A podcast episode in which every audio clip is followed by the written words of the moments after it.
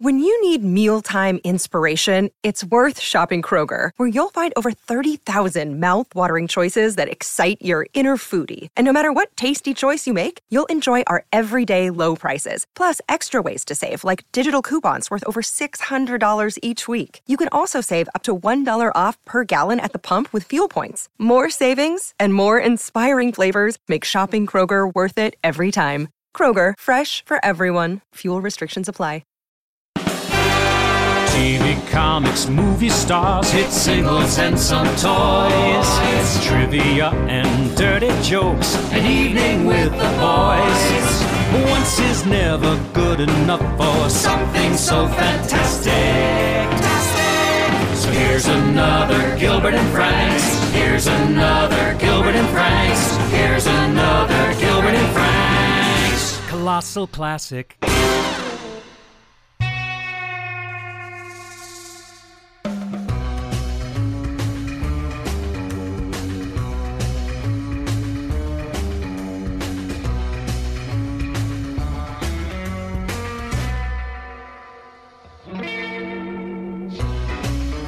Hi, I'm Gilbert Gottfried, and this is Gilbert Gottfried's amazing colossal podcast. I'm here with my co host, Frank Santopadre, and we're once again recording at Nutmeg with our engineer, Frank Verderosa. Our guest this week is an actress, activist, and humanitarian who's been working steadily in films and television for the last six decades. TV appearances include Run for Your Life, The Bionic Woman, Heart to Heart, Dream On, Chicago Hope, Arliss, Providence, Cougar Town, and CSI.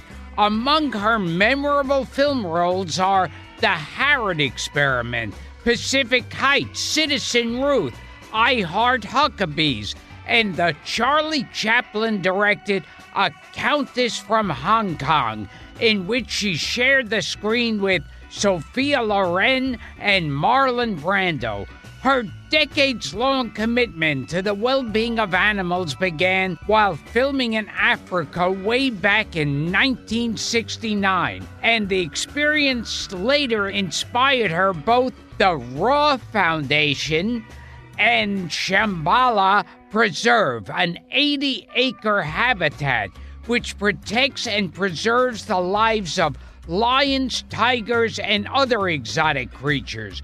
But as an actress and performer, she'll always be known to audiences all over the world as the Icy Blondes, Marnie Edgar and Melanie Daniels in the classic Alfred Hitchcock thrillers Marnie and the Birds.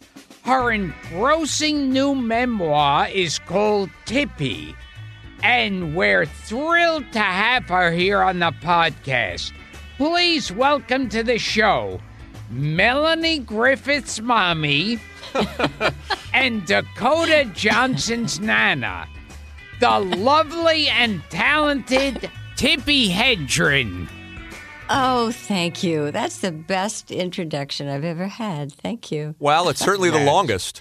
It is long too. Yeah. We we could also say uh, she's Dakota Johnson's bubby. Dakota Johnson's bubby. Tippi, we know you're a busy lady, and we're, we're very grateful that you Yeah. took the time to do this. Oh, well, it's my pleasure. Thank And we love the book. We both read it. Oh, I'm even more thrilled about that. Now you you started off first as a model. I And did. how did you get into modeling at first? Uh, actually, I was uh, getting off the streetcar in uh, Minneapolis, Minnesota, coming home from high school. And a lady came toward me and handed me her card and said, Would you ask your mother to bring you down to Donaldson's department store? We'd like to have you model in our Saturday morning fashion shows. That's what started the whole thing. It was very dramatic, don't you think? It's uh, kind of like those stories you hear about Lana Turner being discovered at Schwab's at the, same at the thing. counter. Yes, Yeah, same thing. it's wonderful. Uh-huh. And and so you were a model, a successful model for a while. And then you made the mistake of uh, having your 31st birthday. Oh, that's about true. Yeah. and, did. and 31 for a model is like 100 It in is. model years. Yes. Yeah, Yeah, it's a you- you- it's a very touching part of the book where you said you, you were looking for a second career, and when the call came, you were even thinking about taking a typing class and learning and learning some Yeah. marketable skills. Well, I had to do something. right. you know and i thought i didn't i don't type and that's that's that's kind of an, a prerequisite to getting a job anywhere except for the dramatic arts It's an interesting thing. So you kind of, and, and it's funny because you had the talent and beauty to take advantage of these opportunities, but the opportunities were coming at you pretty easily at first. Like the mm-hmm. modeling thing, they found you. Mm-hmm. And then out of nowhere, you got a, a message when you were thinking of getting a second career that I a did. famous director wanted to talk to you. Yes and that's exactly what happened and uh, i uh, when i when i got the call i said well who is this person who is interested in me and then she said well would you come down to our office and we'll talk about it And uh, so I did. I went down over to the studio, and um, uh, it was there in that office. And uh, I said, "Well, um, come on, who is it?" And because they they laid out the contract and what the money would be, everything, and um, and they said, if you agree with all of this, um, we'll go down and meet Alfred Hitchcock. Wow. Did you meet Lew Wasserman first? Yes. Yeah, but was that the first the first meeting? When they still you Uh, said you say in the book they still wouldn't tell you, and your own agent would, knew and wouldn't tell you. No, nobody would tell me. Nobody. How It- bizarre! It, became it became a, a game. You know, it was kind of. yeah. But I wasn't disappointed when I heard the name. of course. And yeah. when they would your tests, they were asking you some very strange questions. I thought so too. Made me kind of mad, actually. Yeah. What what were But they? they were trying you? to. He was trying to get me to, um, uh, I don't know, show some kind of anger or whatever. You know, I'm I'm sure that's what it was. Oh, so it's kind of like an acting test to see if oh, they could, I, th- I think so. yeah, get your goat and see what happened. I think that's what they were doing. Yeah. like they were phrasing it like uh, you've had a lot of male friends in your career and Oh, stuff like that. And Yeah, it was really creepy. Wasn't that Hitchcock's lawyer that, that they, they sent in originally to meet with you and ask all those inappropriate questions? That's what's in oh the, yeah, uh, that was uh, uh, yes, and and um, uh, that was actually after I was in. Uh, had been signed Right. to the contract, Right. And uh, you know, and this man really made me angry. In fact, I walked out of the room and slammed the door. I've never slammed a door harder in my life. wow. I was so upset with with the accusations. Right, right, right. But it was, was it a seven picture contract or a seven year contract? It was seven year. 7 years. Yes, Yeah. and so your first movie then was was The Birds, it was. Yes. and Now that's taking on a lot for a, for a course. brand new actress. Of course. it's uh, tough enough dealing with people, but then you throw in all those birds, and it becomes uh, something else. But but but but for before that, he he, he had you. They they had you. Uh, they brought Martin Balsam in. They sent Martin Balsam across the country to do a screen test with you. Yes, I mean there weren't any uh, any actors in Hollywood who could have done that. I had to flow Martin, fly Martin Balsam in from New York. and and they had uh, Hitchcock had seen you in a TV commercial. Yes, it was a, a Sego commercial. You know the the diet drink, and I think I weighed all of hundred pounds when I did the commercial. Um, but it was a storyline. There was a story to it. I'm, I'm walking down the street, and this little boy whistles at me, and I turn and smile at him, and it was really very cute. Uh, so anyway, that's the uh, that's the commercial that um, uh, Hitchcock. I, I think it was Mrs. Hitchcock who saw it. On the Today pointed Show. On I don't I don't really know where it was Yeah. being shown. Yeah. Get the girl. That's kind of what it was. Yeah. Interesting. And Mm-hmm. and then shortly into the film, uh, my favorite part of the book, of course, uh, Hitchcock attacked you. Well, he didn't.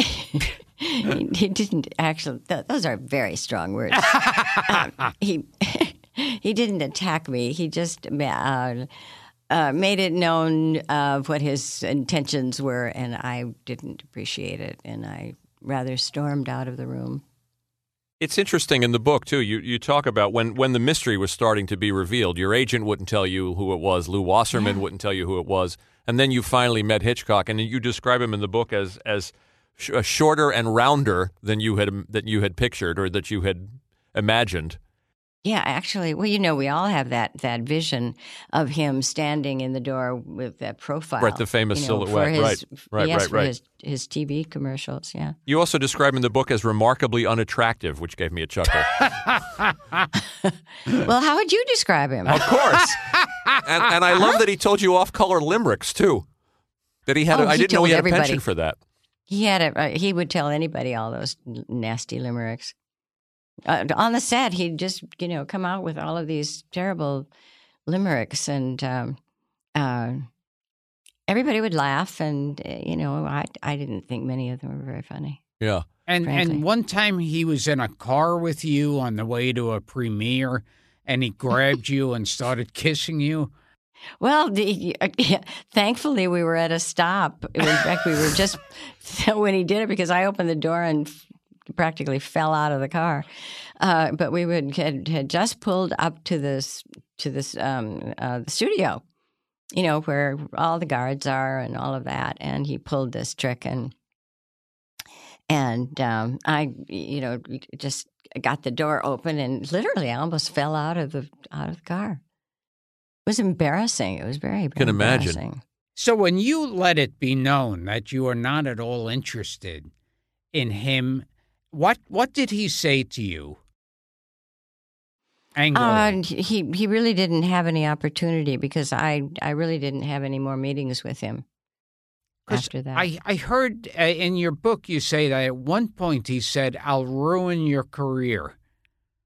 Yeah, he did say that. He did say that, and I said, "Do what you have to do," and I sailed out the door. And two weeks later, I got the call from Charlie Chaplin to do The Countess of Hong Kong. Wow. With Sophia Loren and Marlon Brando. So, nya, nya, nya. and in in birds, they it, it's it's like like a horror thing. Uh, I mean, where yes. in real life, he, they were throwing act, live birds at you, flinging them at you, and they're pecking at your skin. And did you think like this was also uh, Hitchcock's revenge? Was like because he was angry that you didn't accept his advances? Uh, uh I don't I don't know that it was that. I I uh uh you know it, it it sounded worse than it was with the birds being thrown at me because I really was I apparently was very good at keeping them at bay. Um, uh, I'm trying to think of the of the timing of all of this. Yeah, it's been a, it's been a long things time. Happened. It has been a long time. Yeah, yeah. Um, because pretty much when I, you know, said I was through, I I was finished. You know, it was after Marnie when that all that happened. Yeah, you had to endure a lot in two two yeah. films. Oh, I didn't endure anything. I didn't put up with anything, so I didn't have to endure it. Yeah, I just meant the Um, stress and the. Um, yeah, that that is a stress is never good. I just want to go back too, if I can, and this is this is a fascinating part of the book, Tippi, is that you you you your initial meeting with him, you never discussed the work. You weren't at this point sure why he wanted to sign you, and they, and they put you through the paces. You got a vocal coach.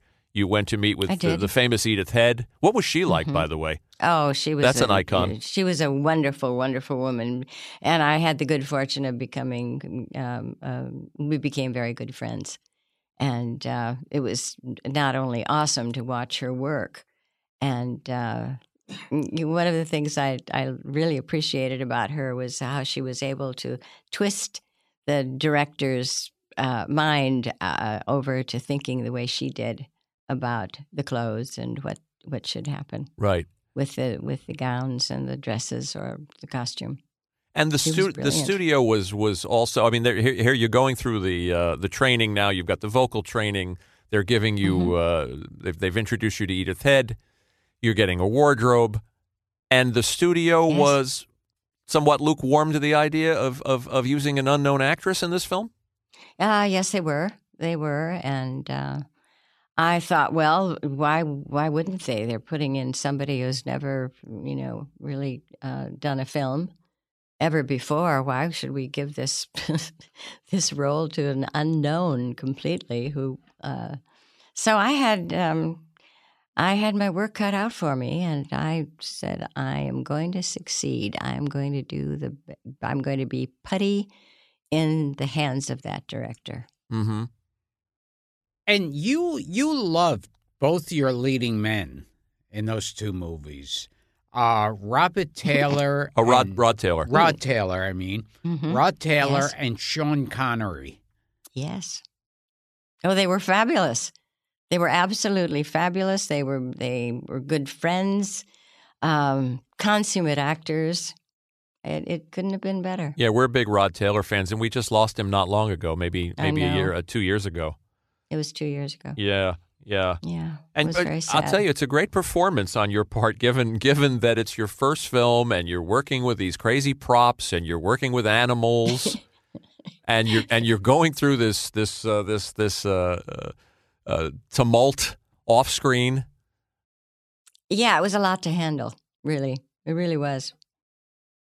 A lot of stuff going on. And at one point where he filmed it for like something like five days of you getting hit in the face with live birds. With those birds, yeah. We started on Monday morning and Friday afternoon. Um, I, I, um, one of the birds because they had me uh, lying on the on the right by the door, and uh, they had the birds tied to me, and one of them jumped from my shoulder, and uh, you know the claw got me way too close to my eye. And I just got all those birds off of me and uh, just sat there and just cried from sheer exhaustion.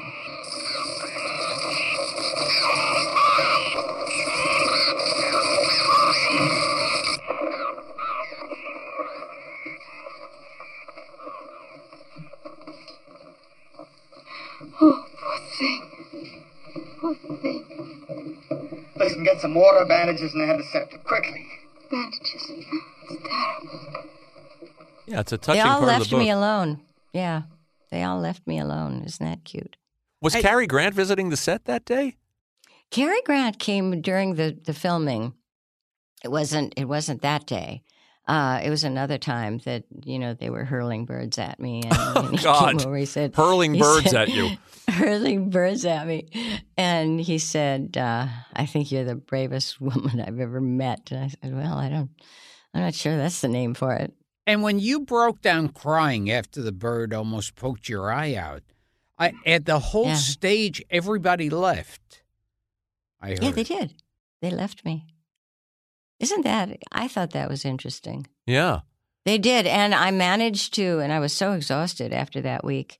I rem- I I hardly remember driving home, and I got into my bed, and um, they uh, the nanny for Melanie, you know, my daughter, Mm-hmm. Melanie Griffith. Um, the nanny couldn't wake me, so she called the doctor, and um, uh, the doctor came, and uh, and uh, Hitchcock came as well. And the doctor, you know, examined me and and uh, talked to me a little, and he looked over at Hitchcock's and he said, "What are you trying to do? Kill her?" Wow. Dum da dum dum. Wow. I, d- I don't think that's the case, but it was a thought. And speaking of your co-star, Yeah. Suzanne Pleshette became a friend for life too. Oh, she did indeed, yes. And it was such a sadness that she became so ill and left us. She was she, you know, and she, it was it was she who said, "Tippi, it isn't always like this." You know, Yeah. the, what I was going through with Hitchcock. Good comedic actress, Suzanne Pleshette. Oh, she was a fine actress on every level. Yeah. Yes. Yeah. Oh yes. Okay, we're going to take a quick moment and we're going to talk about one of our sponsors. Hey, it's Kaley Cuoco for Priceline. Ready to go to your happy place for a happy price? Well, why didn't you say so? Just download the Priceline app right now and save up to 60% on hotels. So, whether it's Cousin Kevin's Kazoo concert in Kansas City, go Kevin, or Becky's Bachelorette Bash in Bermuda, you never have to miss a trip ever again. So, download the Priceline app today. Your savings are waiting. Go to your happy place for a happy price. Go to your happy price, Priceline. And now back to the show. I remember, this is just a personal memory, going with my parents in Brooklyn. I was a little boy. I went with my parents in Brooklyn to see Marnie. Mm-hmm. And I remember as a kid, I called the movie Marty. Marty, not to be confused with Marty. And and, Not to be and I called the lead actor Sean Connery. Nice Yeah. work. Uh-huh. Very classy. You still like Marnie? I I, I read uh, I read an interview with you, Tippi, and you, you that's that's uh, that's one of your favorites of your films. It is. Yeah. It is. It was a. It was an incredible character to to you know have the privilege of playing, and um, yes, it is my favorite role. And it's a shame that, that that what happened between you and Hitchcock. I mean, you say in the book that at some point he just stopped caring about the film. Uh, I think he did. Yeah. I think he did. Yeah. It's unfortunate. But it is a shame. It, it it is it is so tragic because, uh, you know, when when I, I first went under contract with him and we were doing the birds and uh, and uh, and Marnie, uh, we worked so well together. I would. It was just he was an amazing director, and uh, I was very fortunate in having his his um, being. Uh, you know, my first director, Sure. actually. and Alma was uh, involved too, right? She was helping. Yes. Yeah. Yes. Yes. Uh, so it was it was very heartbreaking when uh, when all this kind of fell apart. And what happened with the phone booth scene too, and the and the and the birds? There's, something you talk about in the book that I never knew.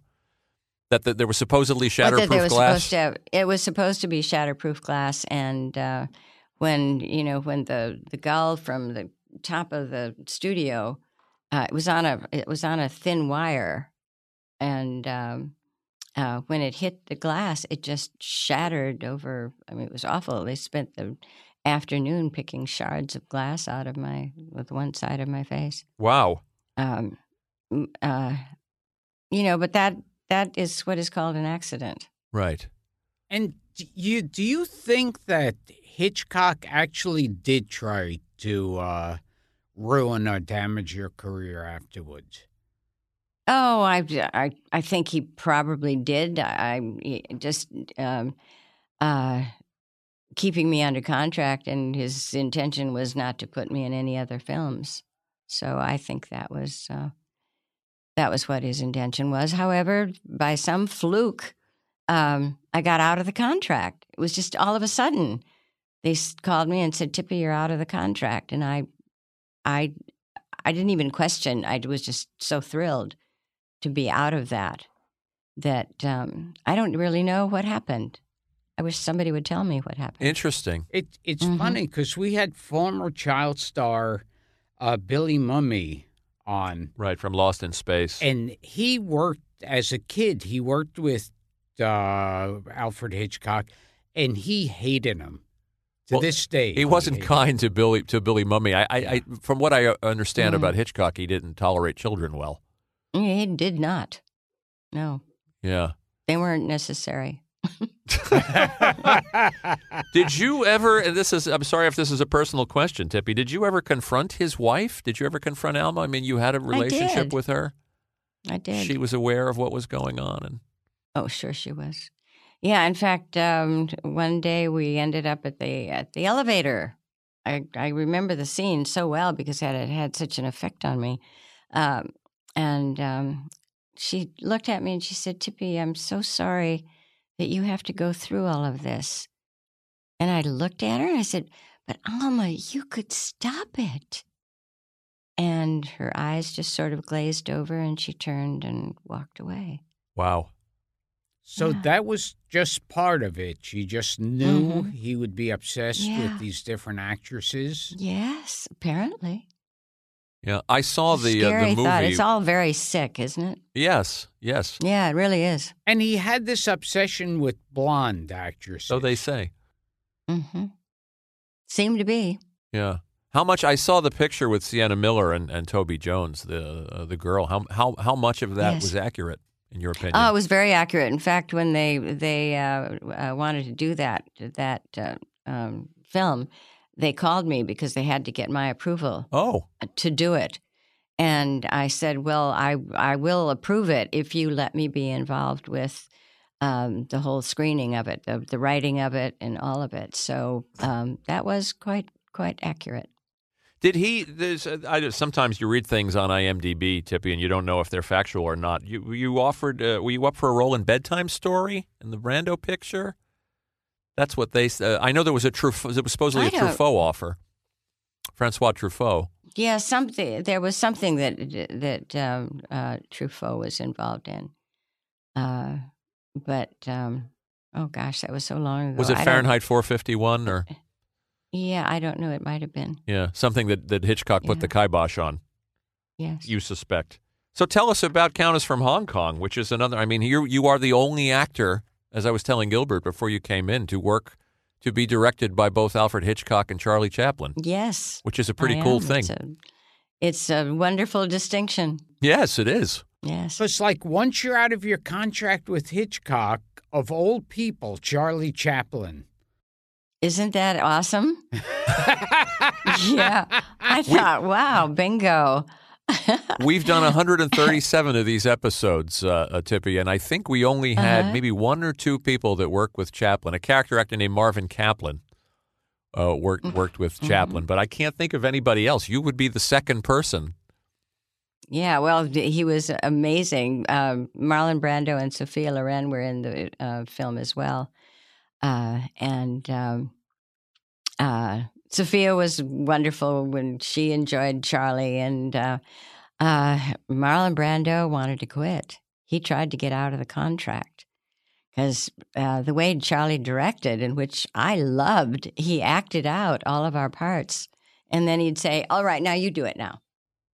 Amazing. And, and well, can you imagine Marlon Brando No. handling that?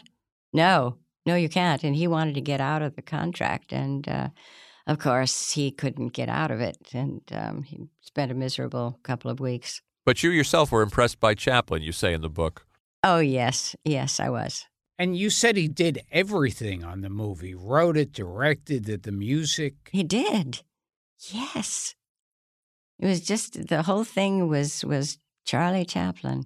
Did you have a pinch It's me moment awesome. at, at any point, Tippi, that you're thinking, you know, I'm this, I'm, Oh, a, I'm a small town girl from Minnesota, uh, and now I'm being directed by, I'm in a movie with Charlie Chaplin and Marlon Brando. Oh, I've had so many pinch me moments about that that I'm black and blue still. I'll bet.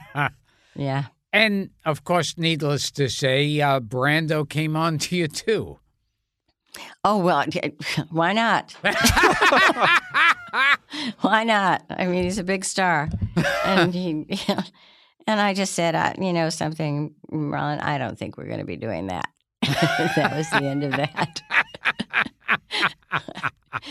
oh well, it wasn't my first rodeo, you know.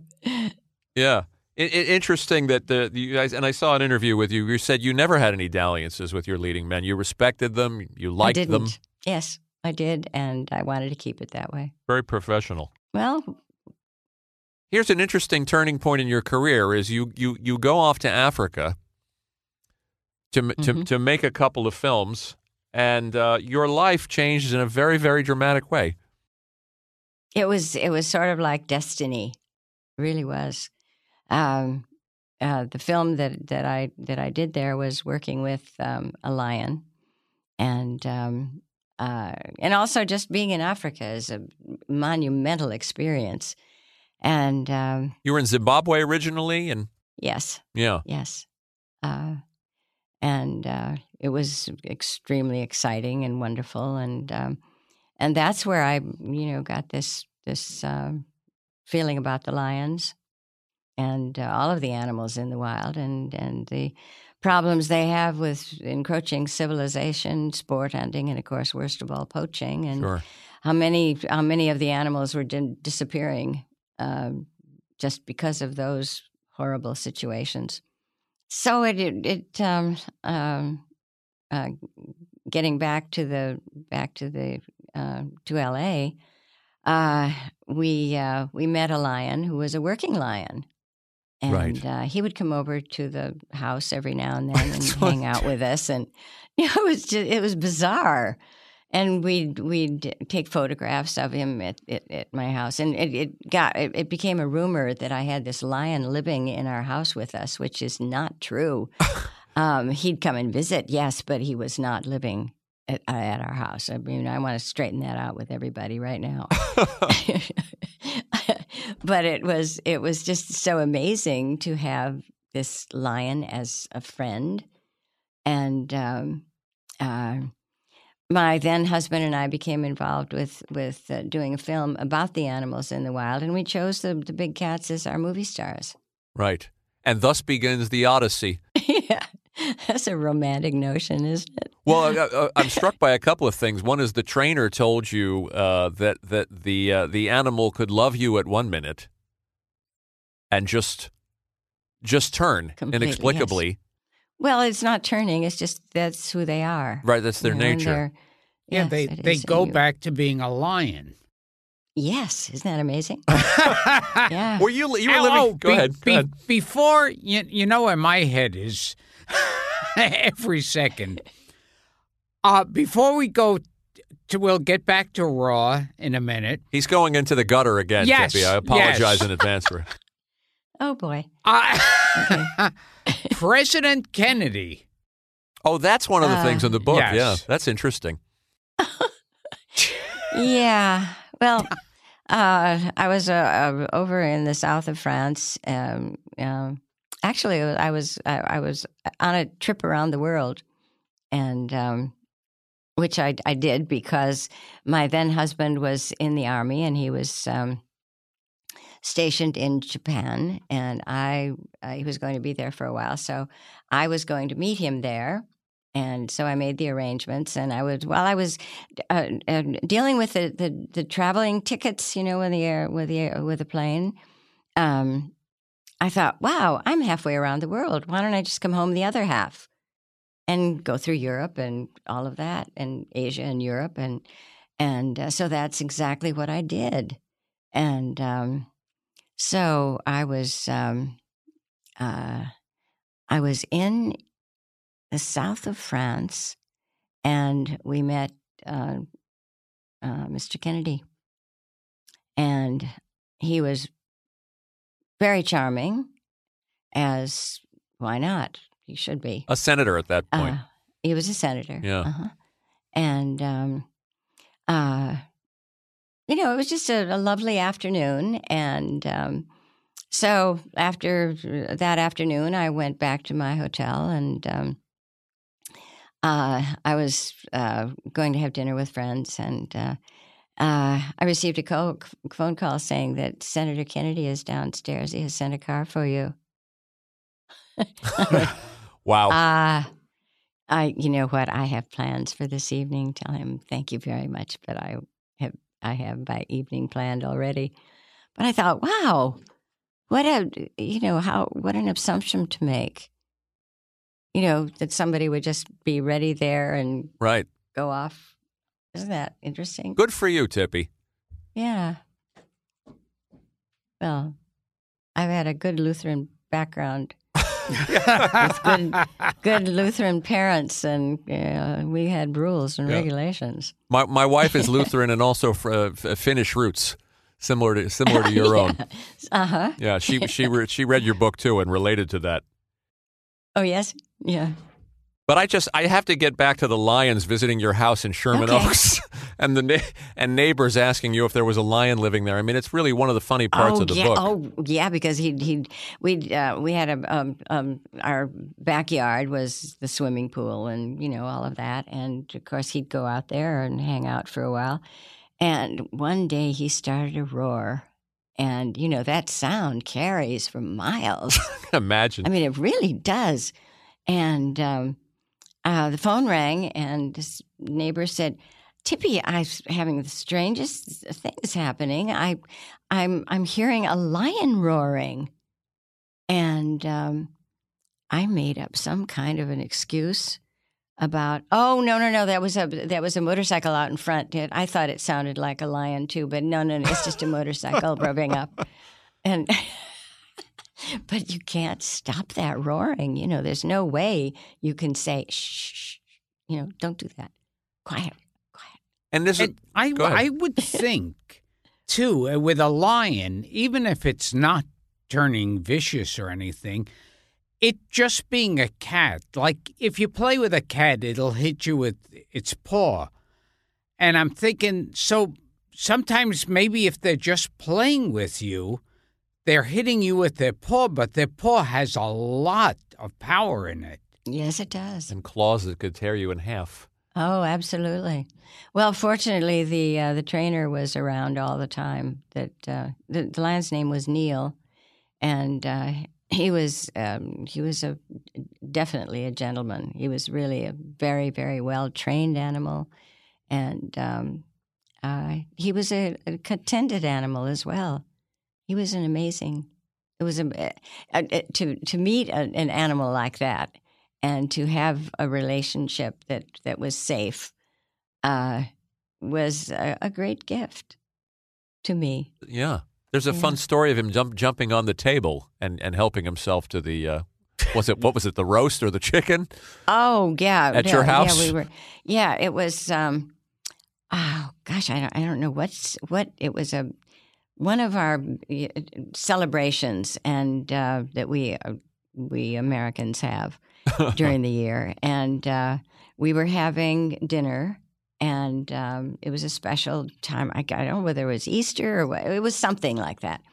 And um, uh, we wanted to get photographs of Neil uh, and uh, there was a landing above uh, the the dining area, and we put Neil up there, and of course we were having uh, meat at the at the dinner, and um, all of a sudden, I guess Neil just thought, I, I I'm in for that, and so he.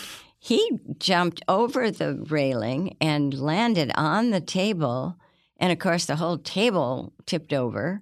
And um, all I was at the head of the table, and the table was an oval, and it tipped over, and uh, all everything the wine glasses, the candles, the t- plates, everything came down to my side. This is a full grown lion at this point. It was a it was a full grown lion, wow. and um, he just made his point that he wanted to get some of that some of that dinner as well. I learned about these cats reading your book, I, and it's fascinating too. Uh, I think it, maybe it was the same visit to your house, at which point uh, where the, the, the Neil was acting up, and the trainer had to take him into the kitchen yes, and says, you know, he has to he has to win. The trainer makes himself tall Yes. and tries to intimidate the cat, and, and there's something in the book. Explain that to our listeners because it's fascinating. Well, there, yeah, there. Uh, when you are working with an animal like that, you have to have uh, a really, really good, solid relationship with that animal, and that ha- animal has to understand that he is not, he is not the power that the human is, and um, uh, they um, they got into a fight in our kitchen. That's amazing. Yeah, and it, all of a sudden the, the the trainer slammed the door shut. Uh, we had two different doors to go to the kitchen. Both doors slammed, and then oh, this ruckus was going on in there. And then finally, it died down. And um, uh, as as um, they were walking out the door and out the front door, I was kind of right behind them, and I heard the trainer say to Neil, the lion, why did you act like that? They're very nice people. And I, I got a whole different look at that whole relationship. I thought, does Neil understand what he said? It was just amazing. Talking to him like a child. Yeah. yeah. And is that whole Yeah. thing like kind of like the alpha male with uh where the you know like with dogs or a lot of animals like that you have to show that you're the superior You're the one in charge, the well, leader. you, yeah, that that is certainly is what you attempt to do with uh, with uh, any of the great cats. Yeah, the trainer. And, uh, the trainer says in the book that he had to win that showdown because if he'd Yes. lost it, he had to end the relationship with the cat That's right. because he would never feel he would never feel safe again. He would never feel like he was in control That's right. again. Yes. And then we have to ask you about Roar, which is absolutely fascinating, as I was just alluding to before. And uh, it's interesting because at the time, if I and, and correct me if I'm wrong about this, at the time, you and your husband uh, who made the film, you, you were you were trying to show there was a part of you at least that was trying to show that humans and these cats could coexist, could live together. hmm But over the years, do I have this right? You came to change your position on that. I definitely changed my position on it. They are apex predators. They have instincts that can never be removed, and um, uh, you know all the, the people who work with the animals, uh, with the lions and tigers, and all of that. Um, uh, it's a, a very specific relationship that they have with those animals, and they always, the human always has to win Right. and uh, uh, it's um, it's a precarious business to be in, to say the least. So you and your husband at the Yeah. time embarked on this what became an 11-year odyssey to to bring this story, this passion project of yours to the screen, which was later called Roar. But it's Yes. it's fi- it was finally completed and I have to tell our listeners, I mean, it's fascinating.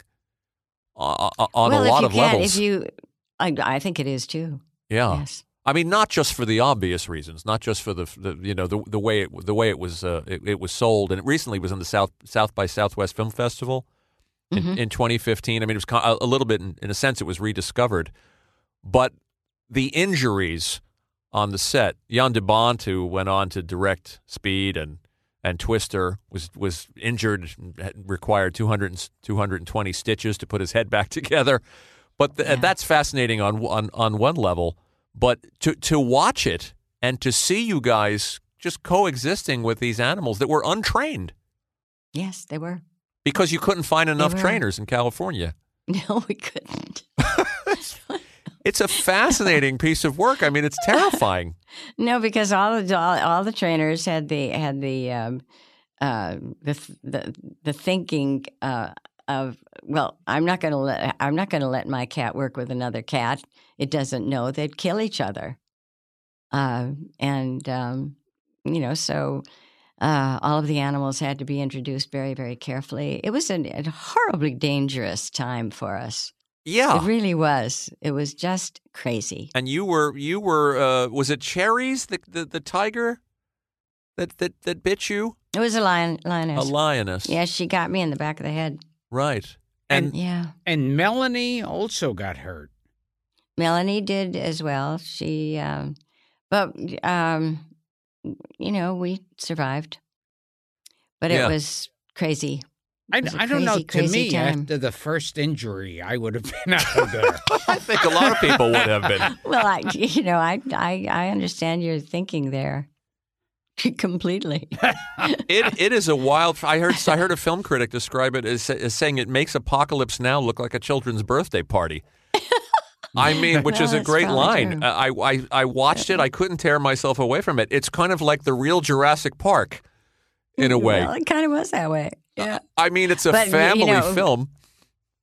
Yes, it is a family film, and uh, I hope the whole audience got the idea of do do not do this.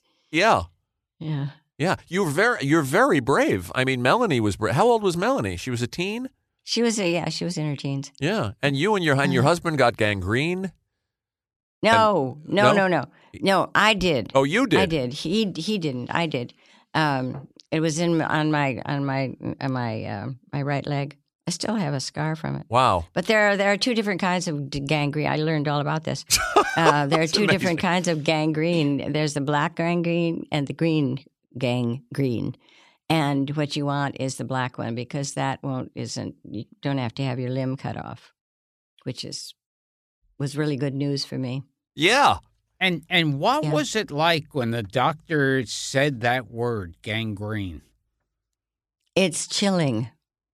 It's it's frightening because this is a word that we have all heard and uh, and not in good situations. How many animals were there? There were over hundred animals in the film. I think close to that. Yeah, Sure. and an elephant. Yeah. Or And two an elephants. elephant. We had two elephants. Yes. Right, right, Yeah. Timbo and Kura. right. Was it Timbo that injured you? Oh, he didn't injure me, injure me. I fell. I fell off of him, I see. and on my way down, my my leg got caught between his tusk and his trunk. And when he put his trunk down, my leg was in between. That's what the problem was. Right. So, th- I mean, and there's so much in the book that happens. I mean, there were floods. There were, uh, I mean, the the things that befell the making of this movie. You could write a book about. I think you. I think oh, you did absolutely. a you did a TV special or or, or documentary about about the making of it. yes, we it's did. absolutely fascinating. I urge our listeners to check it out. It's dis- it's it's disturbing and and at the same time it's beautiful in a way because you really see these animals having Yeah, their well, run of the place. You know the the the wonderful thing that uh, came out of this movie was uh, the Shambala Preserve. Yes. and where we rescue big cats that have been born in the United States to be sold as a pet or for financial gain. And um, uh, it, you know, it got so bad that I was saying, why doesn't our country, why doesn't the United States have laws against these animals being born? They're apex predators. Why are they being born to be sold as a pet? And I put a bill, bill together and uh, took it to my congressman, and he said it'll never fly, Tippi, because it's such a big business. And I said, well, we've, we've got to try. And uh, I got the bill passed. Oh, It's congratulations. called Big. It's called Big Cats and Public Safety Protection Act, and I think it was 2003 that it was passed. And since then, the numbers of big cats being born and to be sold as pets has diminished tremendously. That's wonderful. So I'm, I'm and and, and tell us when we'll and we'll do this again just before we wrap. But tell us how people can can support both the Roar Foundation and also Shambala. Oh, well, you can look us up on our website, which is Shambala, S H A M B A L A dot org, O R G. And, um, you know, it's the national debt to keep the place going because those cats are not, uh, they're not inexpensive. They eat a lot. And it's all, they eat a lot and, and uh, it's all meat, you know, and um, uh, beef and uh, we have a ten thousand pound freezer, which we Incredible. keep. Yeah, it's a, it's a huge, huge thing we do. I hope you'll come out and visit us. I would love to. I don't. I don't know if Gilbert a- will probably wait in the car. Yeah. No, you'll be perfectly safe, Gilbert. do do not fear. We will return to Gilbert Gottfried's amazing colossal podcast after this. Brag a little bit about your good work, uh, Tippi. Do you have any idea of how many animals you've rescued in the time you've been Uh, doing this? You know, I don't. You know something I don't know, and I don't really even Yeah. know how I could find out. Really? Um, uh, yeah, uh, because there have been so many that, uh, and so many of them were in the movie, and uh, and not all of them. Uh, we couldn't use all of them because they were too dangerous. You know, so we became literally a rescue uh, during the filming of this movie. I learned something else about you in the book too. I did not know that Tippi. I, uh, your real name is Natalie. Nathalie. Nathalie with an H. Yes. Nathalie. So Tippi. N-A-T-H. Tippi is what? It's a nickname. Uh, yes, of- uh, my daddy just couldn't call me Nathalie. He just couldn't do it. So he started calling me Tupsa, which is a Swedish Swedish term of endearment. Tupsa. T T U P S A. And then it got got when it came around to being Tippi, Tips, and then Tippi, and um, yeah, and that works. Yes. I can't. I can't. it served I you. think N- Nathalie is. I don't think I am the Nathalie type. I can't even say it. You know. Isn't it funny the twists and turns a life takes? Because you talk in the book about how you just you wanted to be a figure skater. Oh, desperate. I still do. There's still still time. yeah, there's still time. And and and you became a world famous actress and animal activist. It's a it's a Yeah. strange journey. It is. Life does that to you, and I'm I'm thrilled for my life. I I loved my life. I love what I've been able to go. I've loved the traveling that that uh, I've been able to do, and the people that I've met, and uh, and the best of uh, part of it is the Shambala Preserve, of course, with the We we brought up Melanie. Let's let's let's talk about her a little bit if we can. You you you said you never encouraged her to be an actress. No, I've I've never I've never encouraged anybody any anybody to be anything because I think it's it should be the choice of that person uh, of what they want to do and what they want to be. And uh, it was a surprise to me when Melanie said that she wanted to become an actress. And she's had a I wonderful really was career. surprised. Oh, indeed. Yes. And Yes. she, at one point, uh, got married, and you were you were against it. She got married to who's best known for Miami Vice, Don Johnson. Yes, she did. Well, uh, uh, first of all, they were they were, were both too young uh, to to be getting married, and uh, uh, it, it it I was just saddened by it more than anything. Yeah. And then it, it didn't work out. Um, It didn't. But you have but you have a wonderful granddaughter. yeah. Indeed, I do. Yes, and now she's a big Dakota, star. Dakota is a huge star. Yes, So it's a I whole that acting girl. dynasty. It really is a dynasty. It's like the Barrymores now. Yeah. I have I have created a dynasty. That's a nice thing to say. I have created a dynasty. Mel- Melanie is is you know she's had a wonderful career and not just I mean uh, Yes. people talk about Working Girl obviously she's very good in a film you're in too Pacific Heights. Yes, I, I'm just a blink in it. Yeah. that's all right. And Yeah. she's also in a film. She was very young at the time, and it's a favorite of mine, and that's Night Moves. Oh, Night Moves with, Gene Hackman. Hackman. isn't that a good one? Yes. Yes. Yeah. Oh, she's done uh, amazing things, and she's um, uh, she's one of the best moms I've ever I've ever encountered. She has been so terrific with her children. That's nice. Just been amazing. Something Yeah, Wild so is another performance I like a lot with Oh, her and Jeff yes. Daniels. Yes. Yeah. And and most importantly, she was on Hollywood Squares with me. There you go. Yeah. Was she? I didn't know that. yeah, she was Are on you Hollywood serious? Squares with me. Why didn't she tell me she was going to be on that? That's fun. I didn't I didn't know. When Oh, was, yeah. When was this? Oh God, when when was That's a long those time ago. years that I was on that show? What do you remember about some of these uh, some of these projects? Uh, I'm looking from my list here, Tippi. Uh, you're very funny on Dream On, a show a show oh, I liked. wasn't that fun? Yes. You played Wendie Malick's Oh. mother. I did, and that was fun. And, and Wendy Malick is a fun lady too. What do you, what do you remember? Uh, we uh, now I'm, we're asking you to go way back here, and we're, we'll we'll wrap it up soon. But this is fun for us. We love Ben Gazzara. Do you remember about making Run for Your Life with Ben Gazzara? Yeah, I do. One of Gilbert's favorite sure. actors. Yeah, I Yeah. always enjoyed Oh, him. Yeah, and he's a he's a wonderful actor, a great actor. Gone now uh, a number of years. Yeah, which is sad. And that was one of those. Uh, uh, we did a whole show on that. Those running shows, along Mhm. with the fugitive. Oh yeah, because it was a Run for Your Life was kind of a fugitive uh, knockoff. There were a lot of them hmm in those days. Yeah, there You were. worked with so many great actors too over the years. I did. Yeah, it's been a hell of a run. I think so. What you're you're fond of a movie you made called "I Woke Up Early the Day I Died." Well, just that title is great, isn't it? Yeah, and then you're in Citizen Ruth and, Yeah, and I Heart Citizen Ruth, Huckabees, two Citizen movies I like a lot. Yeah, I do too. You- I, I've heard strange stories of the director. oh, David Russell, Yeah, David O. Russell. I've heard some horror stories about him. Really? Yeah, Oh, tell me. I haven't you heard any. you had no problem with him then. no. I think Oh. he had a couple of run-ins with George Clooney and and Lily Tomlin, rather Yeah. fa- famously. Yeah. Yeah, Oh. we're not to tell tales out of school, but what the hell?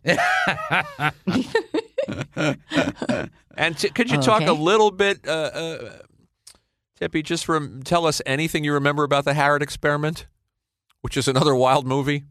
Uh, well, the Harrad experiment. Uh, uh, That's where we met Melanie and I met Don Johnson. Right, right. That's how that whole thing happened. But she, it's you and James Whitmore Uh huh. and an interesting cast. Gilbert would appreciate. Ted Cassidy Wow. was in it. Yes. you remember him? That that man was tall. yes. And Bruno, a young Bruno And Kirby so- is in it. Oh, geez. And Fred Willard and Billy Saluga. The Ace Trucking. Co- I, we're- I know this is like weird memory lane, Tippi, but this is the kind of Uh-huh. stuff we talk about on this show. And Billy Saluga. we love character actors. Billy Saluga was wasn't he? Uh, well, you can call That's the me guy. Ray, Yeah. and you can call me Jay. That's right. But you don't have to call me Johnson. That's the guy. And even by today's standards, a bold movie, The Uh-huh. Harrad Experiment. Yeah, it was. And we should get Saluga on the show. We'll have to get Yeah. him. And and and one last thing about Hitchcock is, and and I I, I found this uh, kind of touching um, uh, in the book too, is that that for everything that you went through, uh, and this this mistreatment, if you will, or this un, at the very least unprofessionalism, hmm you you you did uh, feel uh, you did attend his his service. I did. Yeah, um, uh, I mean, the man was uh, one of the most prominent director, uh, producer directors in the business. Um, uh, you know, the, the the fact that that um, uh, he made my life a little bit uncomfortable, and and that had to be straightened out. But that is legion. I mean, I if I if you if you if you uh, just said, I'm not going to have anything to do with anybody who has pulled those cards, Of course, uh, you probably wouldn't have too many friends in the world, uh, which is kind of sad. But uh, nevertheless, uh, uh, it was just a, a, a sad thing that that happened that I didn't want to be involved in, and uh, I solved that problem immediately. So and Uh-huh. after Marnie, and after you after you you parted company after the film wrapped, you you you, you never spoke a word again. Uh, I don't believe we did. No. Did you stay in touch with with Alma and his daughter at all? No. uh-uh. Not not at all. And and after the divorce, your your daughter's divorce, years later, Don Johnson went over to you and apologized to you. I think. Yes, he did. Yes. Well, that's sweet. Yeah. 'Cause Well, he- Don, uh, Don is is uh, um, and his family are close to Melanie and, and her family. It's a it's a it's a really good thing. You know, they're they're good friends and and uh, it's really wonderful. How do you feel about being the matriarch of an acting dynasty? Good. I feel very good about it. It's a cool thing. And It the is cool. idea that your Yeah. granddaughter, aside from other movies, was in like the most talked about movie of Fifty Shades of Grey. Like that's one of those movies everybody was discussing. yeah, she's quite good in it too. It's, it's diffi- It seems like it's a difficult role. Well, she's a she's an extremely good actress. She's excellent. I haven't seen the movie. I Oh. haven't seen it yet. Okay. I'm I'm going to see it one day. Oh, I see. It's, oh, it's one of those. I haven't seen it yet, and that's okay. Well, we have to plug the book again because it's a it, it's an engrossing read. Tippi, a memoir, Mhm. and and it's it's quite a ride. I, I will urge our uh, you know, of course, if our listeners haven't seen the birds or Marnie, shame on you. Yeah, absolutely. Yeah. Where have you been? Wherever you've been, And did you draw those little birds on the book cover? I did, well, you know, I, when when I first did, did my first movie, and I went to one of those, oh, I don't know whether it was a screening or something, but all you know, the fans are out there, and they want your autograph and all of that. And on one of them, I put a, a bird. I mean, just that little, just the, the two wings, you know, and um, uh, didn't think anything more about it. And the next time I went to one of those events and the fans were there. Uh, and again, the autographing, uh, I signed my name and he said, Where are the birds? It had, it, it, apparently it just traveled right through the, all the fans. And, uh, so now I can I have to put the birds on. I have to. The pressure's I pressure's mean, my on now. signature isn't my signature without the birds. Because they're all over the book. They're on the cover. They're starting each paragraph. There was one bird that you got close to that you had. I mean, not, not Buddy. so- yeah, yeah. Buddy. Yeah. Was oh, he he a, was a, a crow? very handsome. No, a raven. A raven. No, we didn't have any crows in there. We had all ravens. It was just beautiful, and he became such a good friend. He'd uh, come hopping. He was the uh, he was the the bird that uh, Ray Berwick, the late Ray Berwick, who was the bird trainer, uh, would use for all of the close up things that had to be done, and. Um, um, uh, Buddy would come hopping up into my dressing room, and he'd hop up onto my dressing table and throw all the makeup around, and and then he'd sit on my shoulder, and then he'd hop onto my top of my head, and we became very, very close. It was a really sweet relationship. I It's liked him. yeah. It's it's uh, uh, g- given given everything you went through. It it. it it- Yeah. Can you watch those films? Is it too painful now? Can you sit and Oh, watch the birds no, or no, Marnie? no, of, of course I can. Yeah. Yes. Yeah. Of course. Good for you. We have a friend. He's a comedian, uh, Tippi, named Mario Cantone. I don't know if you're familiar with his work. Did you, did you ever watch the show Sex and the City? I did. Yes, I have seen. Okay, so he was the Uh-huh. he was Charlotte's friend, the wedding planner. Ah. Anyway, the point I'm getting to is he does an absolutely wonderful routine about the birds, which I'm going to send you. Oh, how cute. oh, please. That you're gonna you're gonna eat up with a spoon. Okay. It's about a I'd like five have minute scene uh, that he does from he did a, a one man show on Broadway about the birds, and it's so specific to the movie. Wonderful. And, and if you've never seen it, I think you'll love it. I'd like to have it. Thank you. And I, I just got a flashback with Marnie that the Yeah? gimmick in the movie was that when you'd see red, the whole screen would turn red. Yeah. Wasn't that good? Yeah. Yeah. hmm Did Sean Connery pay you a compliment? Do I have this right? That he said that He uh, did. Yes, he I do did. deep I- research. yeah, you do. yeah. What did he say? What did he boy. say? Can you share it with uh, us? He was he was being interviewed, uh, you know, and uh, I guess he was asked the question, "Who do you think are the you know best actors in uh, in Hollywood?" And um, and uh, he said, "Well, I think they're all kind of all the, pretty much the same, uh, except maybe Tippi Hedren." And I, I, I have that little thing framed. Wow. I've got it framed. Praise from Yeah. Caesar, as they say. Yes, How nice. I was very honored. You're not from Los Angeles, Miss Edgar. Insurance is only pronounced insurance in the South, and that's where you're from. Where? Around here? You're a cold, practiced little method actress of a liar. I can't help it. It would appear not. I don't mean that. I mean, I wasn't born in California. I was born in Richmond, Virginia. My father deserted us when I was a baby. My mother and I lived in Richmond until I was seven. And then we moved to California, where mother could get work in the airplane factories. That's the truth, I swear it. Well, Mr. Gottfried, Yeah. we'll let this lady get on to her many commitments, but Well- we're going to plug the book again. Plug the book, Oh, Tippi. Tippi, a memoir. It's terrific. And there's a great picture of you on the back holding, I don't know if you can see, is that Buddy? Yes, buddy. That's Buddy on your arm. That's him. That's and him. do you want to give a plug to your um, charities again? And your Oh, I do. I if uh, uh, you will look up uh, shambala.org, s h a m b a l a dot o r g, and uh, find out when the Shambala Preserve is open. And if you will send us all your money, um, we're a, we're a we're a nonprofit organization, and with all those that meet those lions and tigers eat, it's no wonder it's nonprofit. How, how far from Uh, L.A. is the is the is the preserve? Uh, Oh, it depends on the traffic, but um, generally uh, we say it, it's an hour drive. okay, so we we say we're going to do some shows out there eventually, uh, Tippi. Some of these podcasts, and if we come out there, you'll you'll give Gilbert and I a tour of the. Of course. Okay. I'll, I'll, I'll be back in my hotel. oh, you sissy. what what'd she call him? I called him a sissy.